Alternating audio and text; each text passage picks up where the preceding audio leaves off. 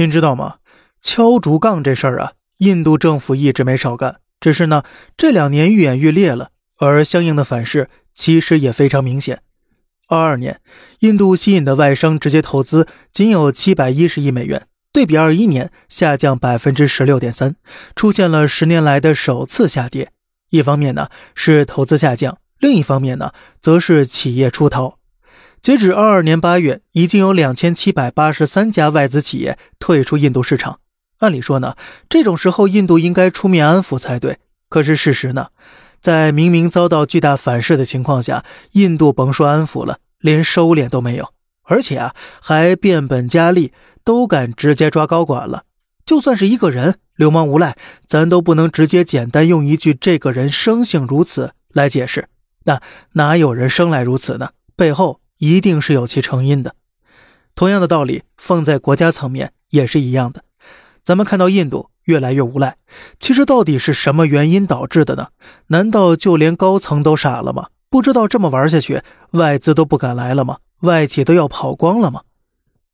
其实说到底，还是印度脚下踩了一颗巨大的地雷。咱们先看一个数据，印度建国七十五年，其中足足七十三年都是贸易逆差，而且其逆差额度越来越大。二零二二年达到了创纪录的两千七百三十五亿美元，这个数据放眼全球也是相当炸裂的，甚至可以说呀，只此一家别无分店。而这个呢，也是印度最最神奇的地方了。如果换作其他国家，经济早已崩盘无数次了。那么什么叫做贸易逆差呢？如果把国家比作人的话，就是这个人呢，每年都入不敷出，每年挣的钱少，花的钱多，按理说呀，这个人早该没钱饿死了。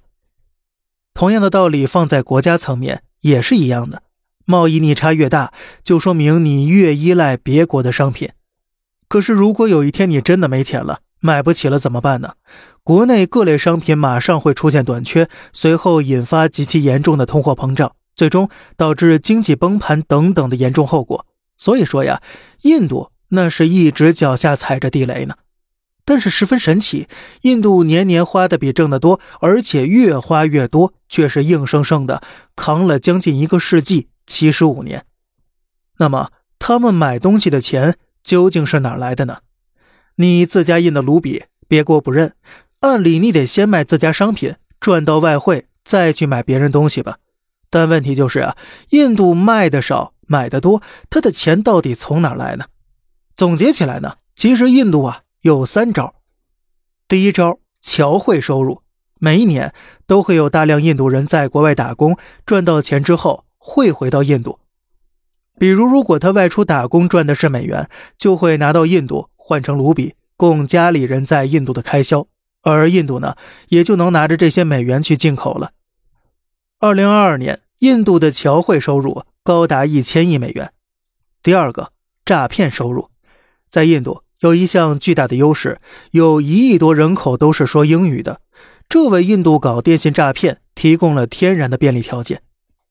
纽约时报曾经报道，二零二零年，光是印度电诈呼叫中心就完成了二百八十亿美元的产值，其中美国被骗两百亿，加拿大被骗八十亿，而这呢，还是没有加上其他说英语的国家呢。如果加上网络钓鱼、诈骗 A P P 等等，网络病毒等等的这些呼叫之外的渠道，那个数额可就更大了。电诈早已成为印度的支柱产业。但是近二零二二年，印度的贸易逆差高达两千七百多亿。假设侨汇收入一千亿，电诈也算一千亿好了，那也还有好几百亿的美元缺口。怎么解决敲诈外企，自然就成了不二之选。其实啊，被印度坑过的又何止是中国企业呢？这一点印度是相当公平的。来了我印度，管你是美国、印度还是中国哪个国家的，我们都一视同仁。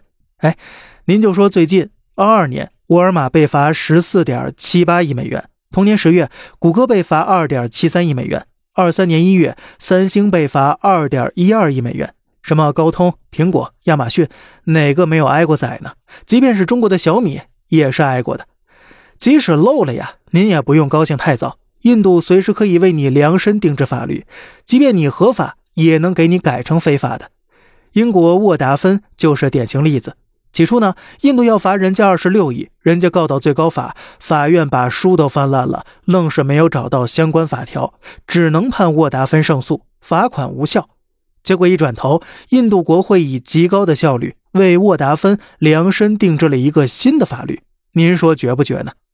而且啊，何止是坑企业呀，各位，就连印度最高领导人莫迪也在孜孜不倦地钻研这门学问呢，并且把这门学问灵活运用到了政界。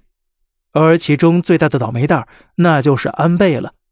二零一四年，莫迪上台提出修建高铁计划，招商 P P T 上写了六千公里，安倍一行动给了两万亿日元的近乎零息贷款。原本这两万亿呢，是修其中一段一千三百公里长途的高铁。结果给了贷款之后，莫迪却说国情复杂，要先修一个五百零八公里的短途高铁。那短途就短途吧，结果印度风风火火争了数年地，就争了 零点九公顷，连候车大厅的面积都不够。而时间来到二零一九年，愣是一公里都没修成。莫迪可能也觉得这不像样子，就让日本先建个十公里的示范高铁。本以为啊，这些都是做给印度人民，让印度人民开开眼的好推进工程。结果呢，这一切的一切呀，都是做给安倍的，是让安倍开眼的。示范高铁建成之后，莫迪盛情邀请各大媒体以及主角安倍进行参观。在这参观过程中，莫迪热情地拉着安倍的手，他说呀，征地费用大大超出预期，没有钱了，您再带点呗。得，您看这一张 P P T 呀，骗走了两万亿，您说绝不绝吧？怪不得有网友调侃说，印度就是个伪装成国家的诈骗集团。不过呢，话又说回来，虽然印度耍无赖确实是受国事艰难的巨大影响，但是这东西啊，还就怕比。同样都是国事艰难，印度选择了坑蒙拐骗，而我们中国最穷的时候啊，那是怎么干的呢？勒紧裤腰带，用粮食换外汇，一个民族的调性啊，高下立见了。所以啊，很多人一直都认为，虽然我们穷过，虽然这世上还有大把的富人富国，但论其骨子中的品行啊，咱中国人或许才是地球上真正的贵族。